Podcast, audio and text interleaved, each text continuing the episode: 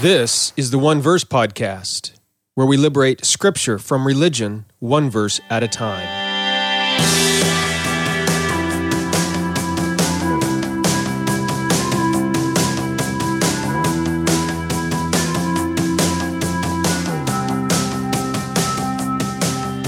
Welcome to the One Verse Podcast. I'm Jeremy Myers, your teacher for this podcast studying our way through the book of Jonah. We're looking at Jonah chapter 3, verse 3 today. I've entitled this podcast, Making Assyria Great Again. if you've been keeping up with politics here in the United States for the last year or so, year or two, then uh, you know what that is a reference to. Let me ask you, what does God think of evil people? What does God think of people who disobey Him, who are opposed to Him and His ways? What we're going to see today from Jonah 3 3 is that God thinks they're great. we're going to see that the wicked and violent people of Nineveh are great to God. Uh, Nineveh was the capital city of Assyria, so that's why I titled today's podcast Making Assyria Great Again. Assyria is in uh, present day Iraq, so maybe I could have titled today's podcast Make Iraq Great Again. That's not going to be a political campaign slogan anywhere, except for maybe possibly in Iraq, but uh, I doubt it. And look, I know it's a challenging thought. Make Iraq great again? there are enemies, aren't they? Don't they want to destroy us? Muslim terrorists over there? Well, back in Jonah's day, God thought they were great. I think that uh, today he thinks they're great as well. If God thinks they're great, who are we to disagree? Anyway, that's what we're going to talk about today as we look at Jonah 3 3. Before we do that, though, I do want to invite you to join my online discipleship group. I'm putting out new courses all the time. I'm almost done with the new course that, that is on there, but it's not yet done. The, the course is on uh, the doctrine of election in the Bible. If you have questions about election, I invite you to join the discipleship group, take the class. Uh, visit redeeminggod.com slash join to see the various options, sign up today. All right, let's turn to our study of Jonah 3 3.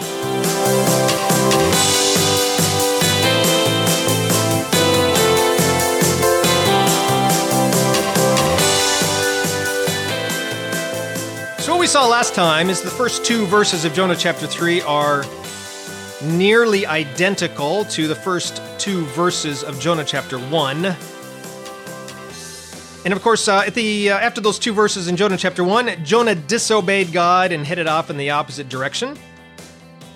Here in Jonah chapter 3, though, we see that Jonah learned his lesson. He obeys God and he heads off toward Nineveh. The verse says So Jonah got up and walked to Nineveh, according to the word of Yahweh. Now, Nineveh was a great city to God, a three days walk.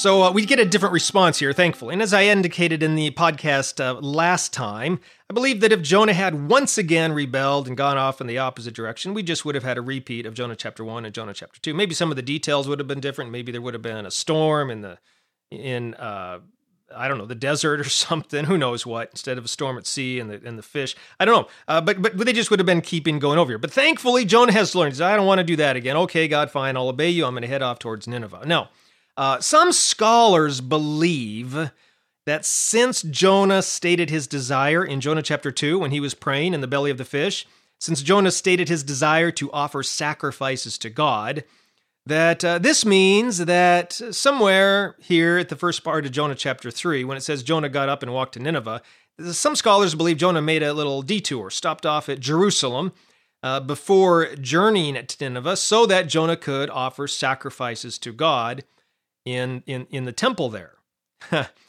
I disagree. I believe that such an action would have met with more divine discipline. All right, Jonah did state he wanted to offer sacrifices to God, but remember, uh, the, the, the context indicates that Jonah meant about offering sacrifices to God in heaven. Uh, the thing is, is uh, once again, God didn't want sacrifices from Jonah. What did God want? God wanted Jonah to obey.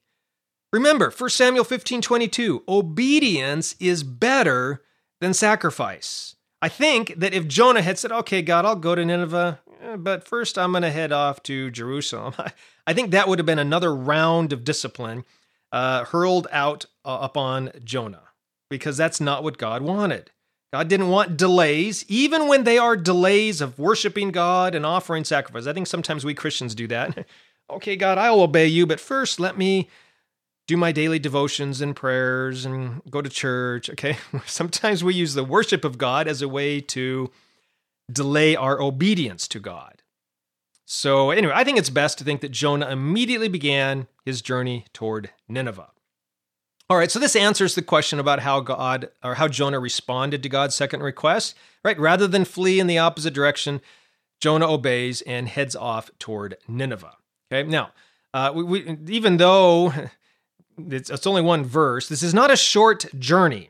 Okay, um, even if the, this fish had vomited Jonah in the most northeastern part of the Mediterranean Sea, you're still looking at about a 500 mile journey. All right uh, from the shore of the Mediterranean Sea to the city of Nineveh. So this was a long trek, uh, multiple months that this would have taken him. And along the way, he certainly had a lot of time to think things over. You don't worry about what was going to happen to him when he told his enemies in Assyria that his God was going to destroy them, right? Judge them, whatever. We don't know what the message of, of uh, Jonah is going to be yet because uh, Jonah God just said, "Go to Nineveh and declare to it the message I give to you." We don't know what that message is yet. We'll find out in the next verse. Um, so, but on the way is probably when God told Jonah what to say, and I imagine, maybe, hopefully, I don't know. Jonah and God had some conversations along the way. Who knows? Uh, and uh, but but maybe Jonah was giving God the silent treatment at this point. Again, we just don't know. There's not any information here. It was a long journey. We don't know what happened along the way. Okay. Anyway, the last half of verse three, though, contains some more information about the city. The text says it was a great city. Um, it's also very similar to how the text was described in Jonah chapter 1, verse 2. Now, the city was large for its time. I didn't talk much about this uh, back when we were introduced to Nineveh in chapter 1, verse 2. Uh, but it was large. It was uh, located on the eastern side of the Tigris River. It's about 600 miles upriver from the Persian Gulf. You could find it on a map today. Uh, it had two walls, sort of an inner wall and an outer wall. All right, so the, the inner wall was about 50 feet wide and 100 feet tall. Uh, and in the days of Jonah, most likely had a circumference of about three miles.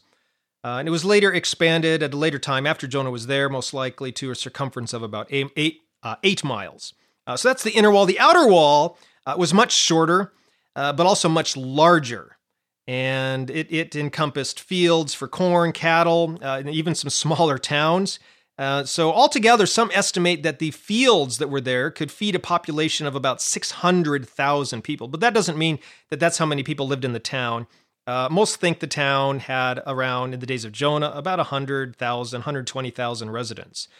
Uh, the, the, the royal courtyard's pretty impressive as well 100 acres a magnificent palace, hanging gardens, rare animals, all sorts of things. Okay, so it was a great city.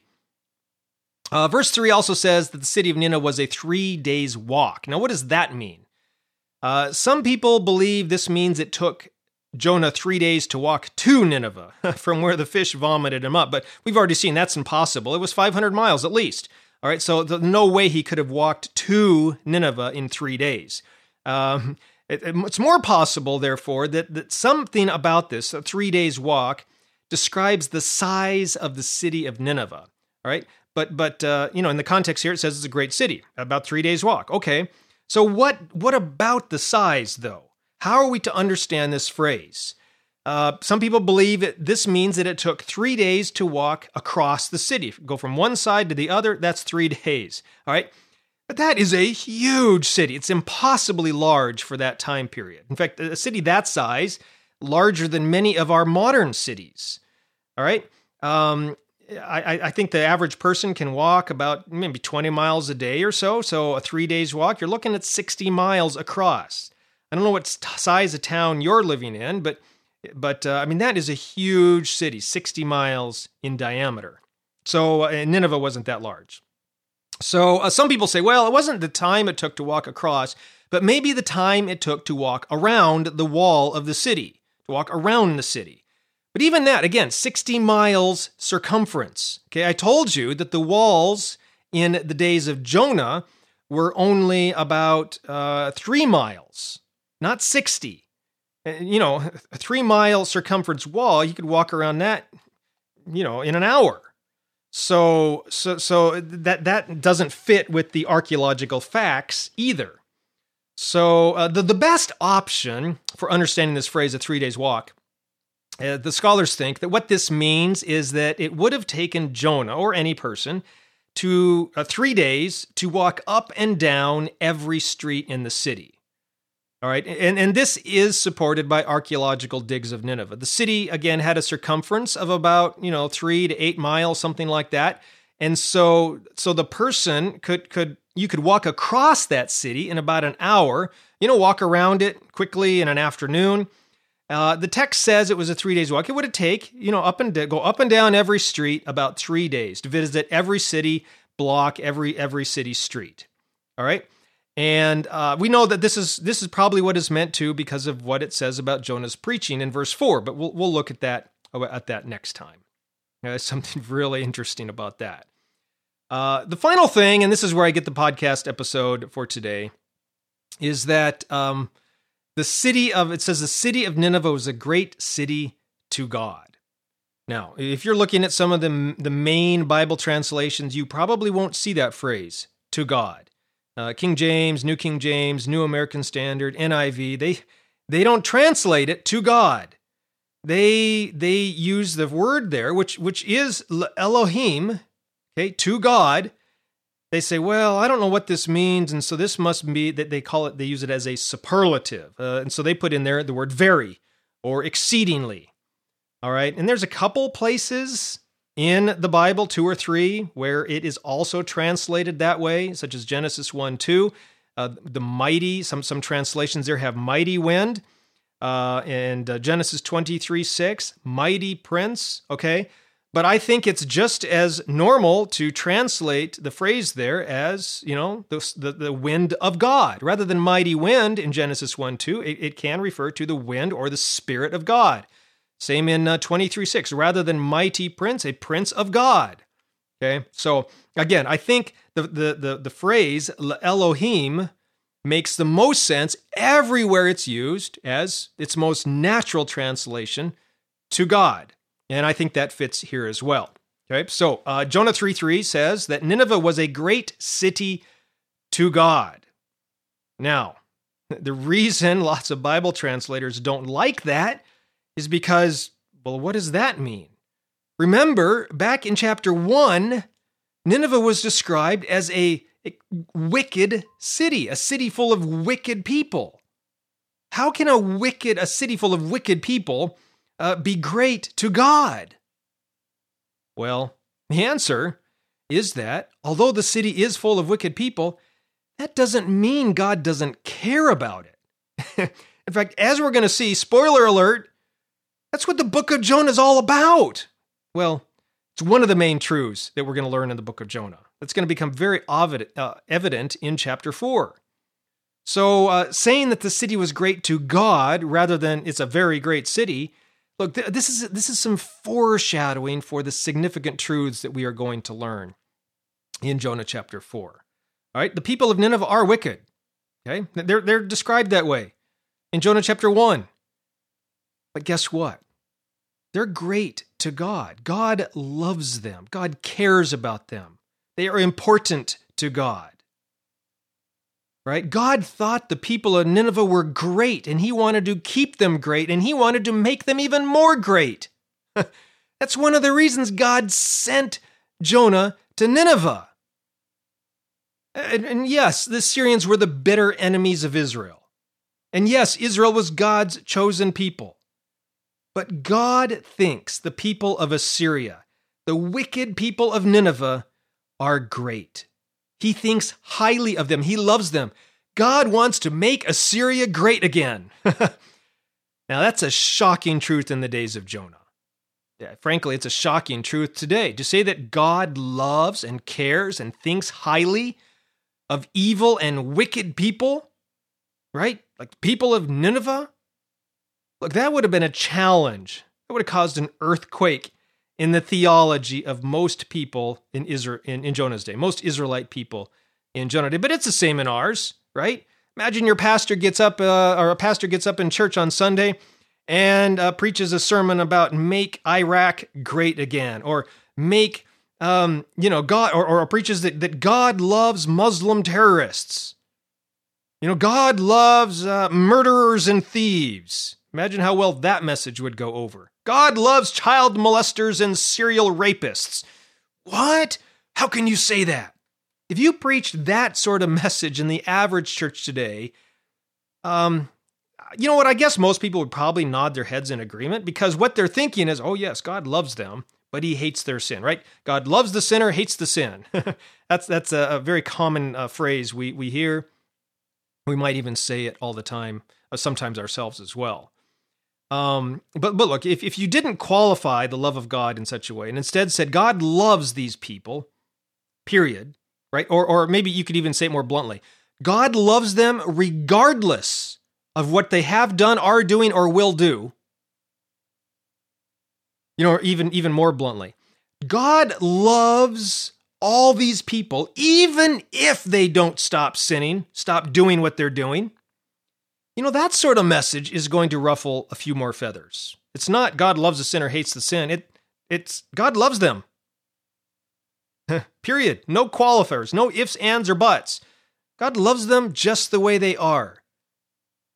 You know, that, that message is, is very similar to what seems to be, at least so far, God's message to the people of Nineveh here, or at least God is telling Jonah. And this message would have ruffled some feathers in Jonah's day. It ruffled Jonah's feathers. You know, again, we're going to see that going forward, Jonah chapter 3, Jonah chapter 4. Right now, though, um, let me just close out today's podcast episode with four truths from the fact that Nineveh is called a great city to God. All right, first, uh, the fact that the city is great to God, before Jonah ever went there, indicates that God loves sinners just as they are. And, and the thing is, is forget for a moment about other people. Think about yourself. You do not need to reform yourself before God will love you, to fix all your sin, get rid of all your rebellious ways. You know, God loves you in your wickedness. Now, I'm not saying God loves your wickedness, okay? Uh, but but He loves you before you repent or before you stop your wickedness. And this is what Paul says in Romans 5 8, right? God loves you while we were yet sinners. We know because Jesus died for us. And, and, and, God doesn't look forward in time and say, oh, the Ninevites, oh, they're going to repent, right? So I will love them on some future repentance. No, God loves them. He just loves them. He thinks they're great. And, and that leads to the second truth um, God loves people just as they are in their sin and wickedness because, really, frankly, there's no other way for God to love. Uh, God's love is unconditional, right? Not only because, I mean, this is how love works, but, but really, God's love has to be unconditional or he couldn't love any of us, right? There's no other way for God to love. If God says, well, I want to love them, but I just can't, until they change their ways and fix, you know, start obeying me and stop rebelling. Look, if that's the way love worked with God, He would never be able to love any of us. If God had to wait for us to become righteous before He could love us, He just wouldn't be able to love us. God must love us in our sin, or else He cannot love us at all. So, uh, thankfully, God's unconditional love for us is in our sin. And uh, that's what leads us out of sin. And that's the third truth. All right, God l- loves us in our sin, um, but uh, it doesn't leave us in our sin. Uh, let me put it this way uh, God loves us in our wickedness so that he can reform us, uh, change us. God loves us unconditionally. Uh, and, and what that means is that it, then his love leads him to jump into our lives, our sinful, rebellious, wicked lives, jump in here in this mess with us so that he can pull us out. I mean, again, the only way God could rescue us from our sin is if he dives headlong into our sin with us so that he can rescue us from it. From it. If God didn't love us unconditionally, He never would have sought to rescue us from our sin. Instead, would have waited for us to reform ourselves, right? Before He took any step to, oh, I can't be anywhere near those evil, wicked sinners. They need to change. They need to make a step towards me before I make a step towards them. That's what conditional love says. But God's unconditional love says, you know what? I love them no matter what they do or don't do, say or don't say. I just love them. Huh and I see how hurt they are by this sin, so I'm going to dive into that sin with them. I'm going to dive into that mess they created and see if I can rescue them and love them and forgive them and pull them out of it if I can. That's what we see in Jesus, by the way. Uh, it's also what we see God instruct Jonah to do. Jonah, just go to them and preach a message to them. Of course, Jesus obeyed God completely. Jonah did not. We've seen that already, and we'll see that uh, more in in uh, next week in the next verse, Jonah chapter three, verse four. But uh, the, fourth important truth from the fact that Nineveh is a great city to God um, is to remind ourselves that Jonah was a great prophet to God. Remember, we looked at that very early on. Jonah was a, a popular and prominent prophet in the nation of Israel in his day. Uh, Jonah's a, a, a great prophet to God. Yet Jonah seems to think that God's love and grace is only for him and for his people, not for anybody else. It doesn't extend to the wicked city of Nineveh, right? But what have we seen in the text so far in Jonah chapter 1 and Jonah chapter 2? Well, we've seen that the greatest sinner in the text is Jonah himself. You know, it could be easily argued that his rebellion against God is far greater than anything the people of Nineveh have done. Why? Because as a prophet, a great prophet, Jonah knew God's instructions, knew God's word, knew God's desires and decrees, and yet he willingly, blatantly rebelled against God. All right? And so Jonah should be glad that God loves people in their evil rebellion, for this is the only reason God loves Jonah and rescued Jonah and is talking to Jonah and wants to walk with Jonah and work with Jonah, rescue Jonah from drowning in the storm and digestion in the fish. Uh, Jonah himself had sinned greatly against God. Right? While the people of Nineveh, as we're going to see in future verses, while they repent of their sin, Jonah still hasn't repented. Uh, Jonah's the worst sinner in the text. And so Jonah, as should we all, should be grateful that God unconditionally loves sinners just as they are and thinks they're great, because otherwise God could not love any of us, could not love Jonah. Look, all people are great to God. You are great to God. Your friends and family are great to God. Even your enemies are great to God. And that's one reason, by the way, Jesus tells us to love our enemies. All right. Uh, how and why? Well, once we understand that, oh, guess what? We too were God's enemies and He loves us, that sort of opens our eyes and our understanding to recognize that we too can love our enemies just the way God loves us. Sadly, though, lots of us are like Jonah. And uh, we only love our enemies with dragging feet, minimal involvement, right? Half-hearted invitations, lots of condemnation. We'll be talking about all of that next in the next time as we look at Jonah 3 4, though. So, anyway, look, uh, Jonah 3 3, just as we come to the end of today's time, it shows us what God's think, God thinks of other people, especially the people that we love to hate. Uh, the people that we think are God's enemies are actually the people that God loves. God doesn't just love them, He thinks they're great. If that idea is a little difficult to grasp, uh, it might be because you don't yet understand the grace of God. God is gracious to us even though we don't deserve it. And if He can be gracious to us even though we don't deserve it, then He can also be gracious to our enemies. No, they don't deserve it either, but guess what? That's grace. And that's the greatness of grace. In fact, the infinite love and grace of God prohibits him from hating other people. Even if we hate him, God, I hate them, why can't you hate them? Because of grace, because of love. That's one of the truths of grace. And look, if you want to be if you want to be taught more about this, learn more about this view of grace, God's infinite grace of God for you and for other people, I do talk a lot about it in my online courses, especially my course, The Gospel According to Scripture. I teach there about God's grace, how it's so amazing it extends not only to you and me, but also to our enemies. Um, and, we talk about these things in the discipleship group. So look, if you want to join, you can learn more and sign up by visiting redeeminggod.com slash join. There is a free, uh, what I call the grace level, because grace is free, um, but it doesn't have access to all the courses. To get access to all the courses, uh, you have to join one of the three paid levels faith, hope, or love. That's just to help cover my costs and expenses of running the online courses and all of that. So uh, thank you for supporting me in that way. So, but anyway, by joining any of the levels, you do get access to the private Facebook group, email programs, and other things like that. So uh, we discuss theology questions and issues that people are facing, and maybe even some of the things that we talked about today in our study of Jonah 3 3. So um, join us there. I, I really appreciate it, and the other members of the group would too, to get your input, get your questions, help you along the way, if possible. Teach you some things about grace, and have you teach us some things about grace as well. We're going to learn a lot more difficult issues next time as we look at Jonah 3 4.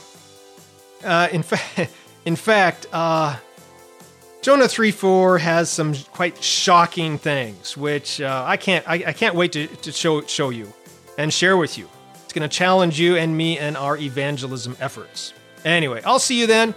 Thank you for joining me today as we looked at Jonah 3 3, talked a little bit about grace and God's love. God thinks you are great, and God thinks your enemies are great too whoever they might be. All right. See you then next week as we look at Jonah 3 4.